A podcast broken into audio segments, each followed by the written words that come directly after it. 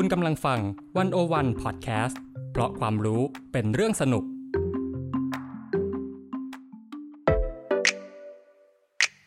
One O One In Focus เจาะไฮไลท์เด่น เศรษฐกิจสังคมการเมืองทั้งไทยและเทศโดยกองบรรณาธิการ The One O One dot worldสวัสดีค่ะ One O One In Focus สัปดาห์นี้ท่านผู้ฟังอยู่กับเตยวจนาวรรลยางกูรบรรณาธิการ The One O One dot world และอีฟปานิชโพสีวังชัย บรรณาธิการดีวันโอวันดอทเวค่ะ ค่ะท่านผู้ฟังคะภาพยนตร์สุริโยไทยเนี่ยซึ่งเป็นหนึ่งในภาพยนตร์ที่สำคัญของประวัติศาสตร์ภาพยนตร์ไทยนะคะ โดยเฉพาะได้รับการยกย่องจากภาครัฐ เนื่องเพราะว่าเป็นหนังอิงประวัติศาสตร์กระแสหลักแบบที่มีสถาบันกษัตริย์เป็นศูนย์กลาง แล้วก็มีการส่งเสริมแนวคิดชาตินิยมค่ะ สุริโยไทยเนี่ยนะคะ เป็นภาพยนตร์อิงประวัติศาสตร์ ซึ่งมี ตัวเอกคือพระศรีสุริโยไทยค่ะกำกับโดยหม่อมเจ้าชาตรีเฉลิมยุคน แล้วก็ออกฉายในเดือนสิงหาคม ปี 2544 ซึ่งตอนนั้นนะคะเป็นภาพยนตร์ที่ใช้ทุนสร้างมากกว่า 400 ล้านบาท ซึ่งถือว่าเป็นภาพยนตร์ไทยที่มีทุนสร้างมากที่สุดขณะที่ออกฉายนะคะ ซึ่งก็ใช้เวลาสร้างนานกว่า 5 ปีค่ะ ซึ่งปีนี้นะคะก็ครบรอบ 20 ปีการออกฉายของภาพยนตร์สุริโยไทยนะคะ ในวันที่สภาพสังคมเนี่ยเปลี่ยนแปลงไปมาก โดยเฉพาะวิธีคิดเกี่ยวกับการมองประวัติศาสตร์ แล้วก็เรื่องความเป็นชาติที่ถูกสร้างโดยภาครัฐค่ะ วันวันอินโฟกัสสัปดาห์นี้นะคะ ก็เลยจะมาชวนคุยกันเรื่องสุริโยไทยค่ะ จะเป็นยังไงถ้าจะมองสุริโยไทยจากมุมมองของสามัญชน แล้วก็ช่วงที่มีกำเนิดภาพยนตร์เนี่ยสภาพสังคมและการเมืองช่วงนั้นเป็นยังไง โดยเรานะคะจะมองผ่าน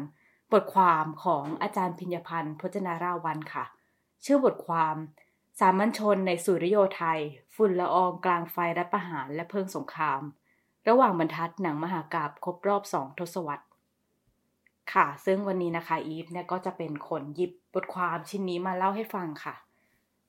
ค่ะอีฟค่ะเรื่องออภาพยนตร์เรื่องนี้นะคะ มันมีความ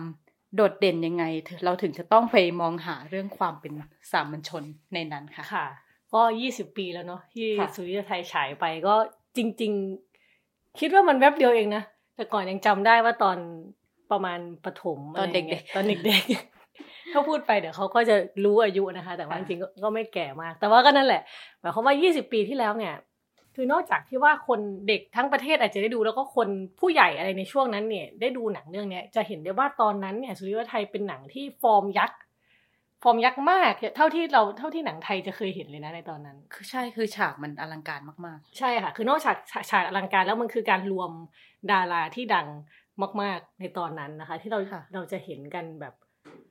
ใครบ้างอะที่เล่นมีพงษ์พัฒน์วชิรบรรจงนะคะมีจอห์นนี่เอนโฟเน่สรัญยูวงศ์กระจ่างไมค์เจริญปุระๆ ก็คือแถวหน้าของแถวหน้าของวงการมรมนคือมารวมกันหมดเลยนะคะ แต่ว่าทีเนี้ยคือพอมันเป็นหนัง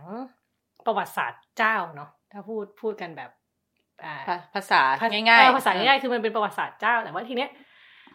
หนังมันผ่านมา 20 ปีแล้วก็คิดว่า มันก็น่าจะมีการตีความใหม่ หรือเข้าไปดูระหว่างบรรทัดที่เราอาจจะไม่ได้เคยพูดถึงกันค่ะมาก่อนหน้านี้นะคะ ซึ่งคุณอาจารย์พิญญพันธ์เนี่ย ก็เลยเสนอก็เลยก็เลยเขียนบทความว่าด้วยสามัญชนในสุริโยไทย สามัญชนคือยังไงหมายความว่า เวลาเราเห็นฉากที่ใหญ่โตอลาอลาม เป็นกองทัพบุกเป็นแบบยิ่งใหญ่เนี่ย ตัวละครที่สำคัญมากนอกจากชนชั้นสูงในเรื่องเนี่ย ก็คือไพร่พล คนจำนวนมากเนาะทั้งไพร่ทาสบริวารต่าง ๆ หรือแม้แต่คนที่จะทำให้กองทัพดูยิ่งใหญ่ขึ้นมาได้เนี่ย ก็คือทหารอืมทหารชั้นผู้น้อยนี่แหละค่ะ อืมค่ะซึ่งรวมถึงพวก ชาวบ้านหใช่น้าดำๆที่นั่งกันอยู่ ใช่ใช่เป็นชาวบ้านต้องหน้าดำๆเยอะเออทีนี้เราก็จะจะไล่เรียงไปคืออาจารย์พิยพันธ์เขาดูหลายหลายองค์ประกอบหลายมิตินะคะค่ะอ่าอย่างอ่าว่าด้วยพาร์ทของพีระมิดของตัวละครหมายความว่าเรื่องชนชั้นของตัวละครก่อน ระหว่างเจ้าขุนนางกับไพร่ทาสพีระมิดนี่คืออะไรชนชั้นไงอืมอ่าชนชั้นของของตัวละครมันมันไม่เหมือนกันนะค่ะค่ะ คือในสมัยโบราณเนี่ย คนที่อยู่บนยอดพีระมิดเนี่ยคือเจ้านายและขุนนางใช่ไหมคะค่ะแล้วไอการสร้างระบบมูลนายเนี่ย ก็มีคำอธิบายทางศาสนา คือคำอธิบายทางศาสนาเนี่ยได้สถาปนา ให้เจ้านายและขุนนางเนี่ยเป็นผู้มีบุญญาธิการที่ได้ถือครองสมบัติสาธารณะ แล้วก็สามารถเข้าถึงทรัพยากรต่างๆ เพื่อควบคุมดูแลคนอยู่ใต้การปกครอง ก็คือหาความชอบธรรมในการที่ตัวเองจะได้ยึดครองสมบัติกับเข้าถึงทรัพยากรนั่นแหละค่ะใครมีบุญมากก็จะได้เป็นเจ้านายใช่ไหมคะ ส่วนใครแบบมีบุญน้อยก็จะเกิดมาเป็นไพร่ทาส ทีนี้เนี่ยในหนังเรื่องสุริโยไทยเนี่ยเราจะเห็นว่ากรุงศรีอยุธยาเนี่ยมีสองตระกูลสองตระกูลเจ้านะที่มีบทบาทโดดเด่น ก็คือตระกูลจากสุพรรณภูมิ สุพรรณภูมิก็คือสุพรรณบุรีนะคะที่เรียกกันสมัยหลังว่าราชวงศ์สุพรรณภูมิ ซึ่งมีฐานอำนาจจากฝั่งตะวันตกของแม่น้ำเจ้าพระยาอ่าแล้วก็สู้กันกับตระกูลละโวตระกูลจากละโวก็คือลบบุรี หรือว่าราชวงศ์อู่ทองเนาะค่ะ ซึ่งเป็นอำนาจจากฝั่งตะวันออก ทีนี้ผู้เขียนบทเนี่ย อันนี้คือคอน FLICT ของเรื่องนะ ผู้เขียนบทก็ปลูกผูกปมความขัดแย้งของเรื่องด้วยการชี้ให้เห็นถึงการพยายามช่วงชิงอำนาจของกลุ่มละโวกลับคืนมานะคะค่ะทีนี้เนี่ยพอมันเป็นการแย่งชิง แย่งชิงของสองฝั่งอำนาจเนี่ยอ่ามันก็จะมีการคุมกำลังไพ่พลเพื่อทำการรัฐประหารเนาะตอนนั้นก็มีรัฐประหารแหละอืมค่ะ ก็คือตอนนั้นก็เรียกว่าการรับประหารก็เคยเรียกว่าการรัฐประหารก็คืออมการนั่นแหละ คือแย่งชิงอำนาจกันอ่า คนที่สำเร็จโทษเสร็จก็ขึ้นเป็นกษัตริย์อะไรอย่างนี้กันใหม่นะคะ ค่ะก็พอเป็นความขัดแย้งระหว่างสองฝั่งอำนาจเนาะมันก็จะมีการแบบไปคุมกำลังไพ่พลเพื่อทำการรัฐประหารนะคะรัฐประหารเสร็จก็มีการสำเร็จโทษกษัตริย์อะไรอย่างเงี้ยก็เป็นเรื่องปกติเลยที่ถ้าจะขึ้นสู่ยอดมงกุฎแห่งอำนาจก็ต้องทำรัฐประหารสำเร็จโทษกษัตริย์อะไรอย่างเงี้ยนะคะค่ะซึ่งองค์ประกอบอะไรทั้งหมดเนี่ย เราจะเห็นว่านี่คือเวทีแสดงของตัวละครชนชั้นสูงโดยแท้เลย นะคะ โดยที่เราจะเห็นพวกเขาเนี่ยผ่านโฟกัสของกล้องนะคะ ในฉากแบบท้องพระโรงเขตพระราชฐานเรือนของชนชั้นสูง รวมไปถึงพระราชพิธีต่างๆ ทั้งภายในวังและการแจ้งนะคะ แล้วเราไปดูว่าไพ่และธาตุมีชีวิตยังไง ในเรื่องนี้นะคะไพ่และธาตุเนี่ยแม้จะเป็นสิ่งมีชีวิตนะคะที่มีปริมาณมากกว่า แต่ว่าพวกเขาเนี่ยคือมนุษย์นะคะที่ถูกแบ่งชั้นให้อยู่ใต้ฐานพีระมิดของอำนาจและสถานภาพทางสังคมยังไงนะคะก็คือพันธะของพวกเขาเนี่ย ของไพร่และธาตุเนี่ยถูกผูกอยู่กับเจ้านายในระบบมูลนายนะคะ แล้วก็สำหรับชายชะกันที่อายุถึงเกณฑ์เนี่ยแล้วอยู่ในพื้นที่ที่อำนาจรัฐเอื้อมถึงเนี่ยก็จะถูกเกณฑ์ไปเป็นไพร่ในสังกัดนะคะ บ้างก็เป็นไพร่สมที่ขึ้นอยู่กับขุนนาง บ้างก็เป็นไพร่หลวงที่ขึ้นอยู่กับกษัตริย์นะคะ ทีนี้พอชนชั้นสูงเนี่ยเขาแย่งชิงอำนาจกัน มันก็จะมีสงครามใช่ไหมค่ะในยามสงครามเนี่ยสามัญชนเหล่าเนี้ยก็จะถูกเปลี่ยนเป็นไพร่พล แล้วในยามสงบก็จะเป็นบ่าวผู้รับใช้ในสังกัดมูลนายนะคะไพ่อีกประเภทก็คืออู้อยู่ห่างออกไปจากเขตเมืองเลย พวกเขาก็จะใช้สิ่งของอย่างพวกของป่าเนี่ยเป็นเครื่องแลกเปลี่ยนการคุ้มครอง ที่เรียกกันว่าไพ่สวยนะคะ ขณะที่ท่าเนี่ยเป็นผู้ที่อยู่ฐานล่างสุดของพีระมิดเนี่ยมีลักษณะเหมือนเป็นสมบัติเนาะของผู้เป็นนายนะคะ ที่มาก็มาได้หลายช่องทางมาก ไม่ว่าจะเป็นถูกจับมาจากการเป็นเฉลยศึกนะคะ หรือว่าท่าที่ถูกขายตัวเพราะเป็นหนี้ถ้าเราดูละครไทยเราจะเห็นเยอะ สมัยก่อนอะละครพีเรียดอะที่แบบว่าเอาลูกมาขายขัดหนี้บ้างอะไรบ้างอะไรอย่างเงี้ยนะคะ แล้วก็สำหรับคนเหล่านี้เราจะเจอเขาได้ที่ไหน เราจะพบเขาแฝงตัวตามท้องตลาดท้องน้ำและที่ขาดไม่ได้เลยก็คือชายชะกันที่เป็นตัวประกอบฉากที่สร้างความยิ่งใหญ่ให้สนามรบค่ะก็คือคนที่เข้ามาเป็นเอ็กซ์ตร้าประกอบฉากอ่าทั้งหลาย อะไรประมาณนั้นค่ะคือเป็นพันเป็นหมื่นอะค่ะอันนี้คือทำให้เห็นพีระมิดก่อนเนาะว่า ระหว่างชนชนชั้นสูงที่ต่อสู้แย่งชิงอำนาจกันอยู่เนี่ยอ่า มีชนชั้นล่างเป็นองค์ประกอบเพื่อการขึ้นสู่อำนาจนั้นนะคะค่ะว่าเออตัวตัวละครมันก็จะอยู่คนละระดับเนาะถ้าถ้าอืมพูดกันตามที่ภาพที่เห็นนะคะ ทีนี้เนี่ย นอกจากเรื่องพีระมิดแล้วมันยังมีตัวเอกกับผู้ร้าย อืมอืมคือตัวเอกกับผู้ร้ายเนี่ย มันพูดอย่างนี้มันเหมือนเป็นขาวและดำเนาะแต่ว่ามันก็มีขั้วตรงข้ามของในซ่อนอยู่นั้นอีกก็คือ ว่าด้วยผู้มีบุญญาบารมีกับ คนสันดานไพ่อืมอ่าว่ามันแบบต่างกันยังไง ใช่ไหมคือคือเรื่องนี้เนี่ยมีตัวร้ายที่เป็นทั้งชนชั้นสูงนะคะแล้วก็ค่ะตัวร้ายในที่นี้หมายความว่า ภาพยนตร์สร้างอ่าตัวละครคือมันให้ก็ดูเป็นการเขียนบทเนาะเขาใช่ก็ใช่ต้องมีการขับเน้นให้ตัวละครบางตัวเนี่ย ดีเกินจริงร้ายเกินจริงค่ะค่ะ ใช่ ทีนี้ตัวตัวร้ายที่ว่าเนี่ย มีทั้งคนชนชั้นล่างกับชนชั้นสูงเนาะทีนี้ศึก ภายในตระกูลเจ้านะคะ ที่เราพูดไปถึงตอนต้นที่เป็นละโวสู้กับอ่าสุพรรณภูมิเนี่ยที่เราพูดไปเนี่ยนะคะ ตอนนั้นเนี่ยมันมีเรื่องการชิงไหวชิงพริบเรื่องความรุนแรงอะไรที่เกิดขึ้น ซึ่งไอเนื้อหาประมาณเนี้ยมันกินเนื้อหาไปเกือบค่อนเรื่องแล้วนะคะ ซึ่งตัวขับขับเรื่องอะตัวเดินเรื่องคนสำคัญคือเท้าสีสุดาจันทร์อืมถ้าเกิดว่าใครจะจำได้ก็อ่ารับบทโดยคุณใหม่เจริญปุระนะคะค่ะ เท้าสีสุดาจันทร์เนี่ยถูกวางเป็นขั้วตรงข้ามกับนางเอกอย่างสมเด็จพระสุริโยไทยชัดเจนนะคะ ผ่านสงครามตัวแทนของตระกูล ก็คือเท้าสีสุดาจันทร์เนี่ยเป็นตัวแทนของตระกูลจากละโวซึ่งเป็นมหาอำนาจจากฝั่งตะวันออกที่พยายามจะทวงคืนอำนาจให้กลับมาสู่เครือข่ายการเมืองของตนนะคะ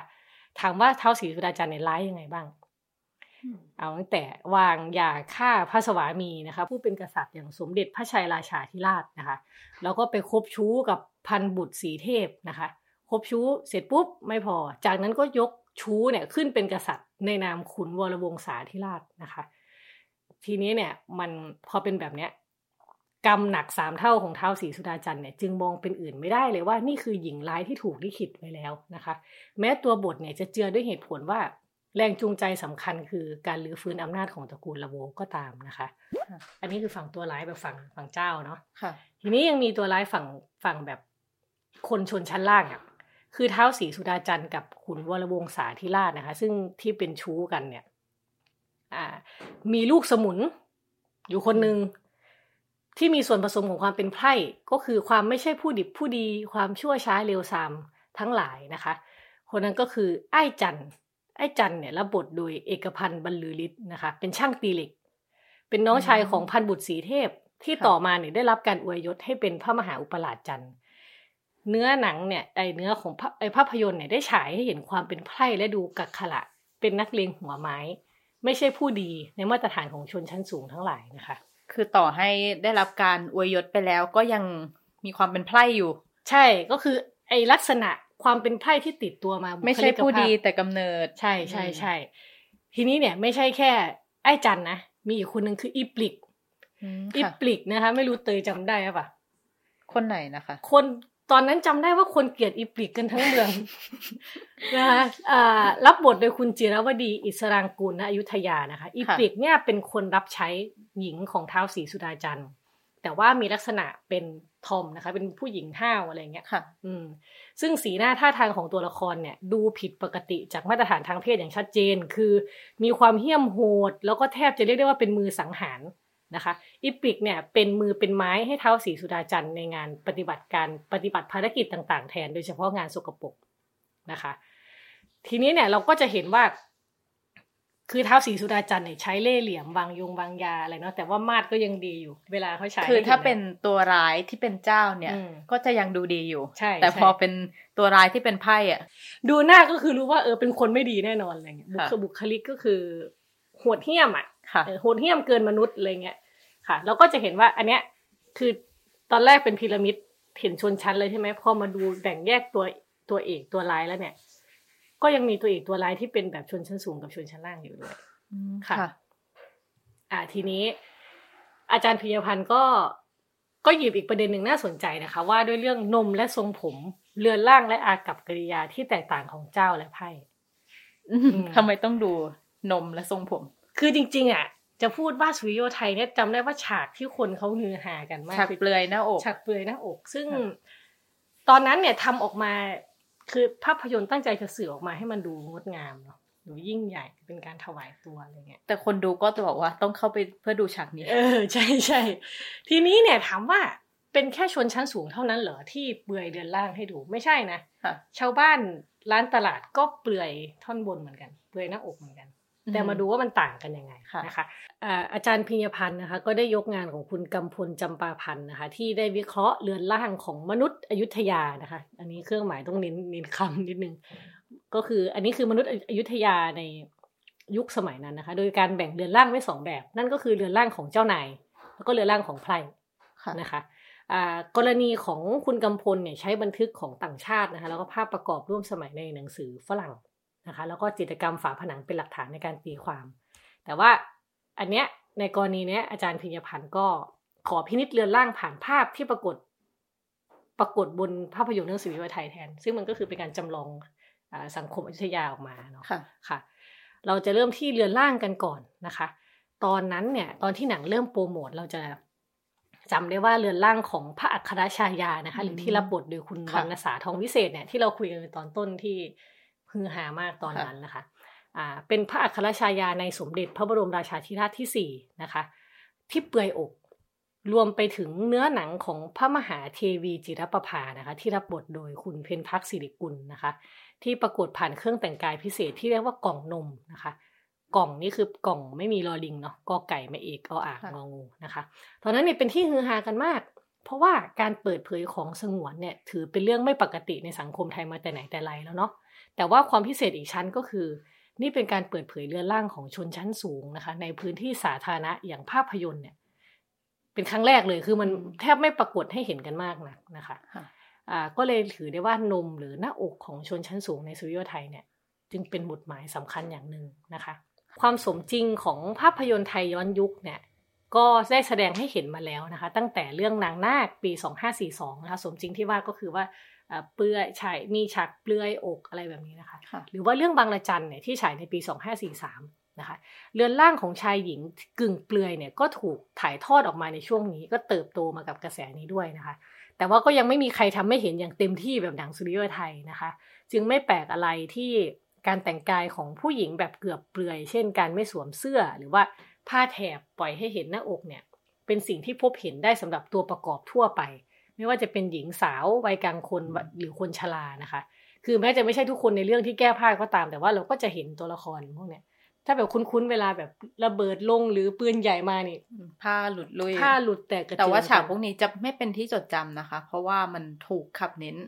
ต่างจากฉากของพระอัครชายา ใช่ใช่แต่ว่าเรา มันมันก็ยังมีฉากที่คนจำได้อยู่เนาะที่ค่ะจะมีนมอันหย่อนยานของแม่ครัวร่างอวบอ้วนนะคะ อันนี้เป็นสำนวนของอาจารย์พิญญพันธ์นะคะ เป็นที่ติดตามผู้ชมไม่แพ้กันนะตอนนั้นเนี่ย แต่ว่ามันที่จำได้เพราะว่าเขาเป็นคนที่สวมบทบาทที่เป็นผู้ที่ถูกใส่ร้ายว่าเป็นผู้ลอบวางยาพิษสมเด็จพระชัยราชาธิราชนะคะ ภาพของเธอเนี่ยถูกจับจ้องตั้งแต่ก่อนการถูกจับกุมกุมตัวนะคะ ระหว่างที่รอถูกประหารชีวิต และสุดท้ายก็กลายเป็นศพที่ถูกเสียบประจานในที่สาธารณะนะคะ อันนี้คือของผู้หญิงเนาะค่ะที่เราเห็น ทีนี้ของผู้ชายก็มีเหมือนกัน ร่างของชายชะกันที่เป็นสามัญชนเนี่ย จะว่าจะถูกแบ่งเป็นรูปธรรมจากสีหมึกของรอยสักนะคะ ไม่ว่าจะเป็นการสักเลขไพ่เพื่อเลขนี่คือกอไก่นะคะ เพื่อบ่งบอกสังกัดมูลนายเนาะรวมไปถึงการสักตามจุดต่างๆ ของร่างกาย เพื่อแสดงความคงกระพันชาตรีแล้วก็อิทธิฤทธิ์ต่างๆนะคะ เมื่อเมื่อไพร่ไม่สวมเสื้อเนี่ยเรือนร่างที่เปลือยเปล่า จึงเป็นพื้นที่ในการสื่อสารกับคนในสังคม ถึงคุณลักษณะของตนผ่านรอยสักไปด้วยนะอันนี้คือคล้าย ๆกับว่าถูกตีตานั่นแหละ เพื่อบอกว่าตัวเองเป็นใครนะตอนตอนถอดเสื้อนะคะค่ะแต่ว่าพอมาดูชนชั้นนำชนชั้นสูงเนี่ยไม่ต้องชนชั้นสูงไม่ต้องมีข้อผูกมัดเรื่องสังกัด ไม่ต้องบอกใครว่าเป็นสังกัดนายไหนนะคะเพราะว่าเป็นนายอยู่แล้วเนาะดังนั้นเนี่ยเรือนร่างของชนชั้นสูงก็เลยไม่จำเป็นต้องเปิดเผยอะไร อ่าไม่ไม่ต้องถอดเสื้อเพื่อบอกว่าเราเป็นอยู่สังกัดใครใช่ไหมคะจะสังเกตในภาพยนตร์สุริโยไทยเนี่ยสังเกตได้จากเรือนร่างของสมเด็จพระชัยราชาธิราชนะคะหรือว่าสมเด็จพระจักรพระมหาจักรพรรดิเมื่อปรากฏในที่สาธารณะเนี่ยจะไม่เปิดเผยเรือนร่างเลยนะอ่าแต่ว่าก็จะมีตอนไม่สวมเสื้อเนี่ย จะปรากฏเฉพาะในที่ประทับ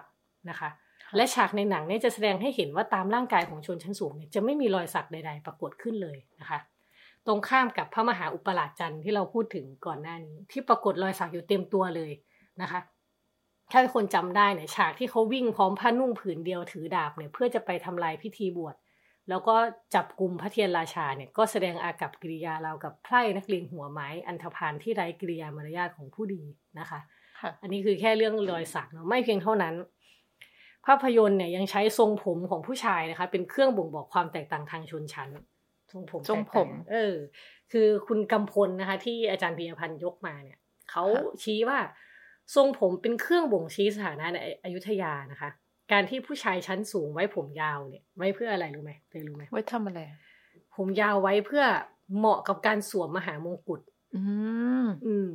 เพราะว่าเสียนพระพุทธรูปหลวงพ่อวัดธรรมมิกราชเนี่ย ก็มีลักษณะของการไว้ผมยาวแล้วม้วนรัดไว้ด้านบน นะคะค่ะอืมคือที่ผ่านมาชนชั้นสูงมักจะสวมมงกุฎหรือเครื่องสูงไม่ปล่อยผมยาวปะบ่าเนาะแต่ว่าในสุริโยไทยเราจะเห็นฉากกษัตริย์อยุธยาและชนคนชั้นสูงเนี่ยต่างปล่อยผมยาวสลวยเลยในที่พระราชฐานหรือห้องนอนนะคะ ไม่ว่าจะเป็นสมเด็จพระชัยราชาธิราชหรือสมเด็จพระมหาจักรพรรดินะคะ ในทางตรงกันข้าม คนที่สถานะต่ำต้อยก็คือพวกขุนนางระดับล่างไพร่เนี่ยต้องตัดผมสั้นเกลียน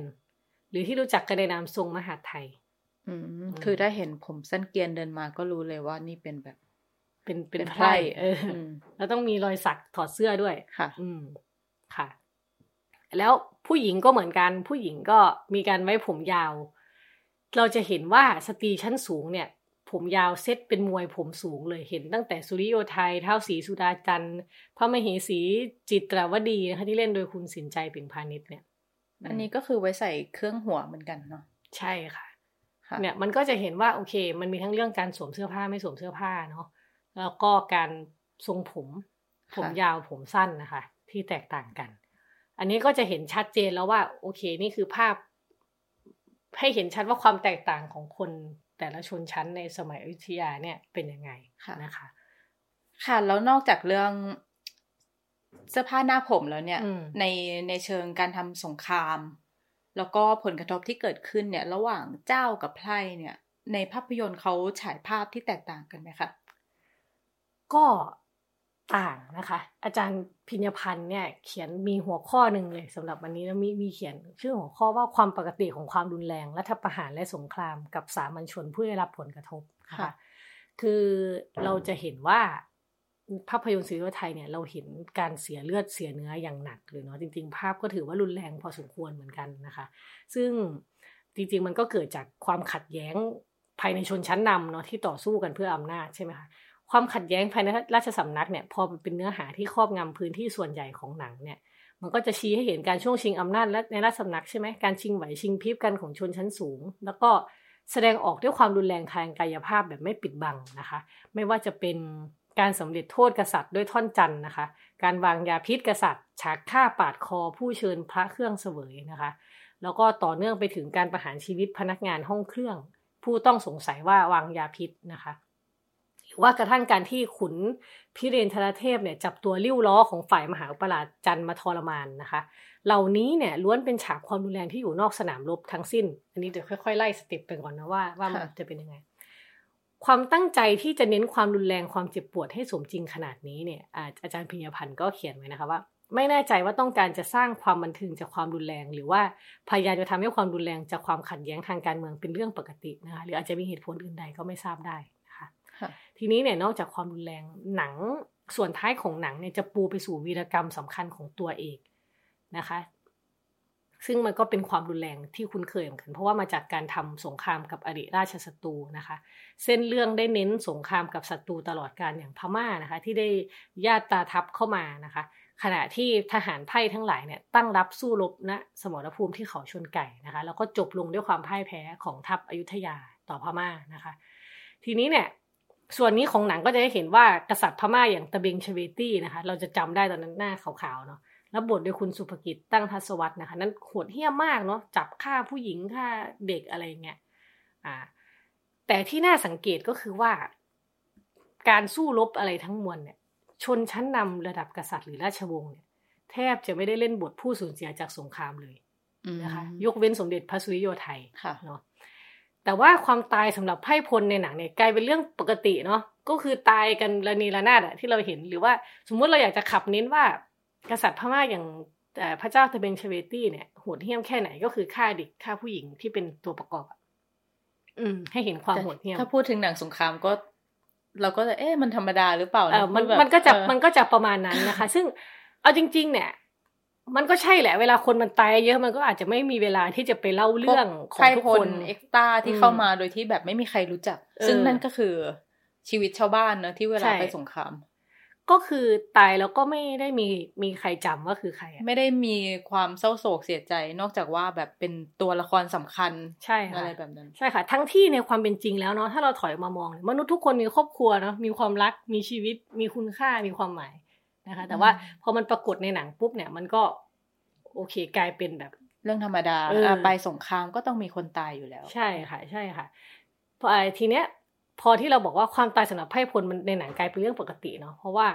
มันเพื่อความสมจริงและความยิ่งใหญ่ด้วยอะแต่ว่าซากศพของคนเหล่านี้นะคะจำเป็นอย่างยิ่งกับเรื่องเล่าพวกนี้เนาะเพราะว่าความพินาศของการทำลายล้างด้วยอาวุธ การบาดเจ็บล้มตายของพลทหารเลวการนองเลือด โดยไม่ต้องคำนึงถึงความรุนแรงที่ส่งผลต่อคนดูเนี่ยล้วนส่งผลต่อภาพความยิ่งใหญ่ของสงครามเนาะอาจารย์ปิญญพันธ์ก็ยกตัวอย่างว่าจริงๆเราก็เห็นได้ในหนังสงครามอย่างพวก Braveheart หรือว่า Saving Private Ryan นะคะ แต่ว่าอาอาคุยย้อนกลับมา เมื่อย้อนกลับมาดูความตายของกษัตริย์อยุธยาที่ปรากฏในเรื่องเนี่ย จะเห็นว่านอกจากไม่ได้ตายโดยอาการธรรมชาติแล้วเนี่ย การจากไปก็ไม่ได้แสดงความยิ่งใหญ่ในเชิงนักรบเลยนะคะ เช่น บางพระองค์เนี่ยประชวรด้วยโรคร้าย เช่น สมเด็จพระรามาธิบดีที่สองที่รับบทโดยคุณพิสารอัครเสนีนะคะหรือว่าสมเด็จพระบรมราชาหนอพุทธังกูลที่รับบทโดยคุณสุชาวพงวิไลนะคะ หรือบางคนเนี่ยก็ถูกสำเร็จโทษด้วยท่อนจันทร์หรือบางคนก็ถูกวางยาพิษ คือตายค่ะตายแบบไม่ได้ตายแบบไม่ได้นักตายรบในสงครามเออไม่ได้ตายในสงครามแต่มามาจากการช่วงชิงอำนาจกัน ใช่ใช่แต่ความตายเหล่านี้เนี่ยก็เลยแตกต่างจากมรณกรรมของสมเด็จพระศรีสุริโยไทยนะคะ ที่แสดงให้เห็นถึงความยิ่งใหญ่ของวีรสตรีระดับตำนาน เพราะว่าเนื่องจากเป็นการเสียสละอย่างน้อยสองชั้นเนาะก็คือเพื่อบ้านเมืองแล้วก็เพื่อพระสวามี ความตายเนี้ยก็เลยเป็นจุดเริ่มต้น และเป็นจุดสุดยอดของหนังในตอนท้ายไปในเวลาเดียวกันนะคะค่ะ ความพ่ายแพ้และสูญเสียนี้จึงมีศูนย์กลางอยู่ที่คนสำคัญหนึ่งเดียวในเรื่อง ก็คือพระศรีสุริโยไทยตายเนี่ยสำคัญที่สุด อืมอืมก็คือเป็นเป็นตัวเอก เป็นตัวเอกค่ะคือบางคนก็อาจจะแย้งว่าเอาก็ใช่สิหนังเขาก็ทำเรื่องสุริโยไทยสุริโยไทยก็ต้องเด่น แต่ว่าถ้าเราไปดูหนังหลาย ๆ เรื่องนะคะ ซีรีส์ฝรั่งดีๆ เนี่ยเขาสามารถขับเน้นชีวิตคนสามัญชนเนี่ย การตายแต่ละครั้งก็สามารถอืมมีความสำคัญแตกต่างกันได้ ใช่ใช่แล้วก็มีการ เป็นลักษณะกันให้เกียรติ ใช่ค่ะอะแต่พอเป็นแบบนี้ก็ก็ประมาณเนี้ยอะมันก็ต้องความตายของสามัญชนก็มีกลายเป็นองค์ประกอบเพื่อสร้างความยิ่งใหญ่ให้กับตัวละครเอกในเรื่องนะคะ ที่เราไม่ควรลืมด้วยนะว่า หนังเรื่องเนี้ยมันมีฉากความรุนแรงเยอะมาก อืมแต่ว่าเป็นหนังที่เชิญชวนให้เด็กประถมใช่ตอนนั้นไปดู ใช่ค่ะ เราก็จำไม่ได้แล้วล่ะ ว่าเราดูอะไรมาบ้าง มันก็อาจจะเข้ามาแล้ว ทีนี้มันก็ยังมีมีหลายเรื่องแล้วถ้าเกิดว่าท่านท่านผู้ฟังเนี่ยอยากไปอ่านเพิ่มเติมมันก็ยังมีเรื่องแบบกองทัพในการถ่ายทำภาพยนตร์เนาะค่ะแบบว่า ซึ่งใช่ตอนนั้นก็อืมก็จำได้นะว่าอืมพวกหนังสงครามที่เกี่ยวกับพระมหากษัตริย์หลาย ๆ เรื่องอืมเช่น รวมถึงนเรศวรอย่างเงี้ยก็มีการใช้ทรัพยากรของกองทัพไปถ่ายถ่ายในกองทัพหรือว่าไปยืมคนยืมอุปกรณ์อะไรมาใช่ไหมค่ะ ใช่ค่ะ แล้วถ้ามองว่าใน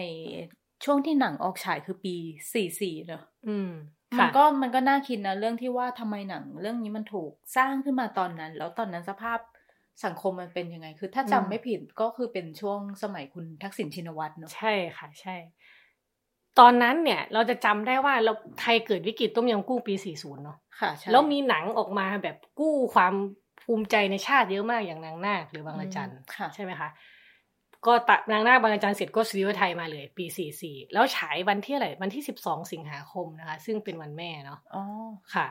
ในหลวงรัชกาลที่9เนี่ยก็เสด็จไปพร้อมสมเด็จพระนางเจ้าพระบรมราชินีนาถในขณะนั้นนะคะ รวมทั้งพระบรมวงศานุวงศ์เลยไปดูที่โรงภาพยนตร์เฉลิมกรุงนะคะ ซึ่งเป็นการตอกย้ำความสำคัญของภาพยนตร์ดังกล่าวเป็นอย่างยิ่งเลยนะคะค่ะแล้วก็ทักษิณชินวัตรเนี่ยเป็นผู้นำทูตานุทูตและคณะรัฐมนตรี รวมถึงเจ้าหน้าที่สำนักพระราชวังกว่า 400 ชีวิตเนี่ยเข้าชม โดยมีหม่อมเจ้าชาตรีเฉลิมยุคนนะคะ ผู้กำกับพร้อมด้วยเหล่านักแสดงเฝ้ารับเสด็จ คือจะเห็นว่ามันยิ่งใหญ่มากตอนนั้นค่ะนะแต่ว่ามีเรื่องมีเรื่องเป็นเป็นเรื่องเล่านิดนึงอาจารย์พีรพันธ์ก็เขียนไว้บอกว่า ตอนนั้นเนี่ยมีถึงขนาดว่า ถ้าใครไปแบบปั๊มแผ่นซีดีอะไรเงี้ยแบบจะโดนจับแบบอย่างหนักมากเลยนะคือประมาณว่า บางข่าวระบุว่าตำรวจขู่ว่าถ้าใครไปปั๊มแผ่นซีดีซื้อไทยขายเนี่ยจะขู่วิสามัน อันนี้เป็นเรื่องเล่านะ ไม่รู้จริงหรือเปล่าแบบมันสำคัญมากอะตอนนั้นอะสตูดิโอไทยมันยุคนั้นก็แบบแผ่นผีก็ระบาดหนักแผ่นผีแต่การจะไปวิสามันคน คนปั๊มก็เกินเรื่องแผ่นผีไปเกินเรื่อง แต่ไม่รู้จริงหรือเปล่าแต่ว่ามันมันมีเรื่องเรื่องเล่ามีข่าวมานะคะค่ะอะทีนี้ย้อนย้อนกลับมา ที่จะเห็นว่าทุกคนไปดูอะ ทุกคนตั้งแต่ชนชั้นสูงจนชาวบ้านทั้งหลายเป็นก็ไปวาดูระซื้ของไทยชาติใช่เป็นวาระของชาติตอนนั้นเนี่ย อ่า แต่ที่ควรตั้งข้อสังเกตไว้ก็คือว่าก่อนหน้ารอบปฐมทัศน์ไม่กี่วันเนี่ย คุณทักษิณชินวัตรนะคะเพิ่งหลุดพ้นจากคดีซุกหุ้นอะตอนนั้นคือสามสิงหาคมสองห้าสี่สี่นับว่าเป็นช่วงที่คุณทักษิณเนี่ยยังอยู่ในช่วงตั้งไข่ คือสั่งสมบารมีและพลังทางการเมืองอยู่นะคะค่ะแล้วก็รายการนายกทักษิณพบประชาชน ถ้าค่ะจะจำได้เนี่ยที่เป็นลายเซ็นสำคัญของทักษิณเลยเนี่ย เพิ่งเกิดขึ้นครั้งแรกเมื่อวันที่ 28 เมษายน 2544 ก่อนหนังฉายราว 3 เดือนนะคะค่ะค่ะอันนี้ก็เป็นการตั้งข้อสังเกตของอาจารย์ภิญญพันธุ์ใช่ค่ะ ตั้งข้อสังเกตว่าจริงๆมันมีไทม์ไลน์ที่ทาบทับกันประมาณหนึ่งนะคะ คือมันมันเป็นเหตุการณ์ที่เกิดขึ้นในช่วงเดียวกันนั่นแหละเพื่อที่เราเห็นเนาะว่ามันหนังดูแต่หน้าหนังอะ่ะบางที background ข้างหลังมันก็เชื่อมโยงช่วงนั้นสังคมมันเกิดอะไรขึ้นบ้าง ก่อนจะมาสู่การฉายค่ะ คือก็เราจะเห็นว่าความทรงพลังของคุณทักษิณชินวัตรกับพรรคไทยรักไทยเนี่ยเกิดขึ้นได้จากความนิยมของประชาชนนะคะด้วยนโยบายที่โดนใจประชาชนนะคะพร้อมกับการครองอำนาจรวมศูนย์ที่เข้มแข็งนะคะรวมไปถึงการปรับเปลี่ยนกลไกสำคัญอย่างระบบราชการ แล้วก็นำวิธีการบริหารแบบเอกชนเนี่ยเข้ามาทำให้รัฐบาลทำงานได้อย่างมีประสิทธิภาพนะคะ แต่ว่าก็ไม่ใช่ว่าจะมีแต่ข้อดีข้อน่าชื่นชมไปทั้งหมดเนาะเพราะว่าจุดบอดสำคัญของรัฐบาลไทยรักไทยเนี่ยก็คือ การคอร์รัปชันนะคะในแวดวงการเมือง แล้วก็รวมไปถึงนโยบายพัฒนา ค่ะซึ่งก็เหตุการณ์หลังจากนั้นอืมก็นำมาสู่รัฐประหาร 49 แต่ก่อนหน้านั้นก็มีกระแสต่อต้านเนาะแล้วก็มันมีเรื่องข้อกล่าวหา เช่นว่าไม่จงรักภักดีเป็นต้นอย่างนี้นะคะ อืมอืมใช่ค่ะ ใช่ใช่คือพอเป็นแบบนั้นมันก็เกิดกระแสกลุ่มต่อต้านเนอะแล้วก็นำไปสู่การโค่นล้มรัฐบาลทักษิณนะคะ ค่ะ อ่า มันมีตัวแปรสำคัญเนาะอีกส่วนหนึ่งก็คือกองทัพถ้าก่อนหน้านั้นก็คือ หลังจากที่กองพักกองทัพเนี่ยเคยถูกผลักเข้ากรมกองหลังพฤษภาสามห้าแล้วนะคะค่ะกองทัพก็เริ่มได้รับการเชื่อมต่อก็คือสัญลักษณ์สำคัญที่อาจเห็นได้จากการที่เปรมติลสูรานนท์เนี่ยออกมาเอ่ยวาทะก่อนการรัฐประหารปี 49 นะอ๋คะอเพียงสองเดือนว่าค่ะ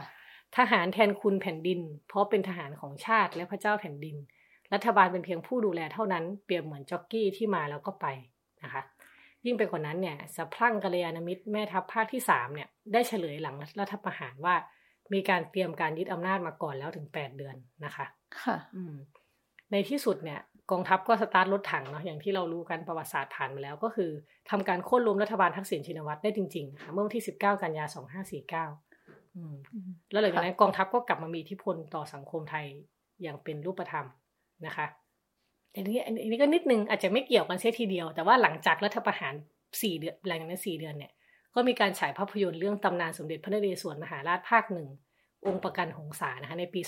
2550ค่ะซึ่งก็เป็นหนังเชิดชูองค์กษัตริย์นักรบคนสำคัญที่สุดของประวัติศาสตร์ชาติไทยนะคะค่ะอ่าโอเค ตัดภาพมาเนาะคือ แต่ก็ไม่มีใครคาดคิดนะคะว่าการรัฐประหารปี 2549 ในครั้งนั้นเนี่ย จะนำไปสู่การเปิดกล่องต้องห้ามขึ้นมา หรือกล่องอืมเพนโดลาอันนี้ใช้คำของอาจารย์พิยพันธ์ที่เขียนเลยนะคะค่ะก็คือว่าอุบัติการณ์เนี้ยไม่ได้เป็นการฆ่าทักษิณทางการเมืองเท่านั้นนะคะ แต่ว่ายังเป็นการทำลายคุณค่าประชาธิปไตยด้วยเนาะเพราะว่าหลังก่อนหน้านั้นเราก็คิดว่าไทยจะเข้าสู่คันลองประชาธิปไตยเลือกตั้งเป็นลูปที่มันควรจะเป็นแหละ ค่ะ หลังแต่จากการมีรัฐธรรมนูญใช่2540 ซึ่งมันค่ะก็ทำให้การเมืองภาคประชาชนมันเบ่งบานขึ้นมา ใช่ค่ะค่ะแต่กลายเป็นว่าพอ 49 เนี่ยมาทำรัฐประหารทักษิณเนี่ยโอ้ มันคุณค่าประชาธิปไตยก็ถูกทำลายไปนะคะแล้วก็โครงสร้างที่มีความเป็นธรรมที่คนไม่น้อยยึดถือร่วมกันเนี่ยก็ถูกทำลายไปด้วยนะคะ นั่นก็เลยอาจนับเป็นจุดเริ่มต้นของการเมืองมวลชน ที่แบ่งขั้วทางการเมืองไทยอย่างรุนแรงนะคะคณะรัฐประหารเนี่ยทำให้มวลชนฝ่ายประชาธิปไตยเนี่ยต้องลองผิดลองถูกในการต่อต้าน จนในที่สุดก็ได้กลับไปนิยามความเป็นสามัญชนที่หลากหลายขึ้นในพื้นที่สาธารณะ คือถ้าพูดอย่างเห็นภาพก็คือการรัฐประหารอะทำให้การเมืองภาคภาคประชาชนเนี่ย ต้องเข้มแข็งขึ้นอืมเพราะว่ามันต้องนำไปสู่ การต่อต้านจากก่อนหน้านี้ที่สมัยทักษิณเนี่ยก็ไม่ได้มีแบบชัดเจนขึ้นมาไม่ได้มีการรวมตัวเป็นกลุ่มก้อนหรือว่าการเชิดชูเรื่องสามัญชนอะไรขนาดนั้นใช่ไหมอืม ค่ะ ใช่ค่ะ พอคน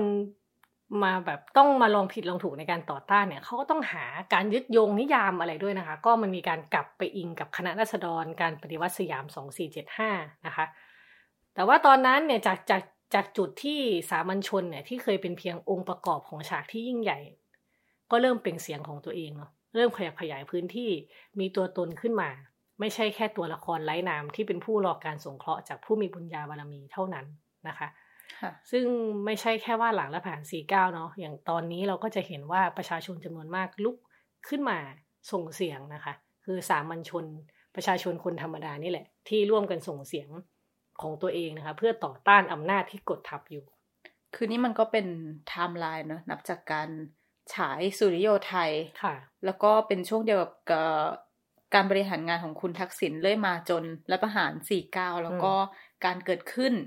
ของการเมืองภาคประชาชนจนไปสู่การพยายามนิยามความหมายใหม่ของสามัญชนค่ะ การสร้างประชาธิปไตยจนถึงเรื่องความเป็นชาติอืมของประชาชนที่ไม่ได้เออไม่ใช่ความเป็นชาติแบบเดียวกับที่ภาครัฐนิยาม แล้วก็ไม่ใช่ความเป็นชาติแบบเดียวกับที่ภาพยนตร์สุริโยไทย หรือว่าภาพยนตร์ที่เป็นอิงประวัติศาสตร์ แบบราชาชาตินิยมเนี่ยพยายามกระทำค่ะ ใช่ค่ะ จริง ๆ เลยอย่าลืมว่านี่ยี่สิบปีนะ ระยะเวลายี่สิบปีนะคะ สังคมก็มีการเปลี่ยนแปลงมากมายนะคะ แล้วก็คิดว่าไปข้างหน้าก็ต้องเปลี่ยนแปลงไปอีกค่ะเรื่อยๆเนาะซึ่งก็ภาพยนตร์ไม่ว่าจะสุริโยไทยหรือว่าสมเด็จพระนเรศวรเนี่ยมันก็มีการวิเคราะห์หลากหลายมุมนะคะ อันนี้ก็เป็นหนึ่งมุมการวิเคราะห์จากอาจารย์ พิญญพันธ์พจนาราวันนะคะ ซึ่งก็เป็นอีกมุมที่น่าสนใจเรื่องสามัญชนในภาพยนตร์สุริโยไทยค่ะ ค่ะ ก็ถ้าเกิดท่านผู้ฟังอยากอ่านนะคะ ก็สามารถเข้าไปในเว็บไซต์วันโอวันได้เนาะอาจจะเซิร์ชคำว่าสุริโยไทยในเว็บไซต์ก็ได้ หรือว่าเอาชื่อเต็มๆไปก็คือ สามัญชนในสุริโยไทย ฝุ่นละอองกลางไฟรัฐประหารและเพลิงสงคราม ระหว่างบรรทัดหนังมหากาพย์ครบรอบสองทศวรรษนะคะ ค่ะ แล้วนี่ก็คือรายการ One O One In Focus ค่ะ คุณผู้ฟังสามารถอ่านผลงานที่เกี่ยวข้องได้ที่เว็บไซต์ d 1 1 w o r l d แล้วก็ติดตาม One O One In Focus ได้ทุกสัปดาห์ ทาง d 1 1 w o r l d เช่นกันค่ะ วันนี้นะคะ ดิฉันเตยวจนาวรรลยางกูรค่ะ และอีฟปาณิส โพธิ์ศรีวังชัยลาไปก่อนค่ะ สวัสดีค่ะ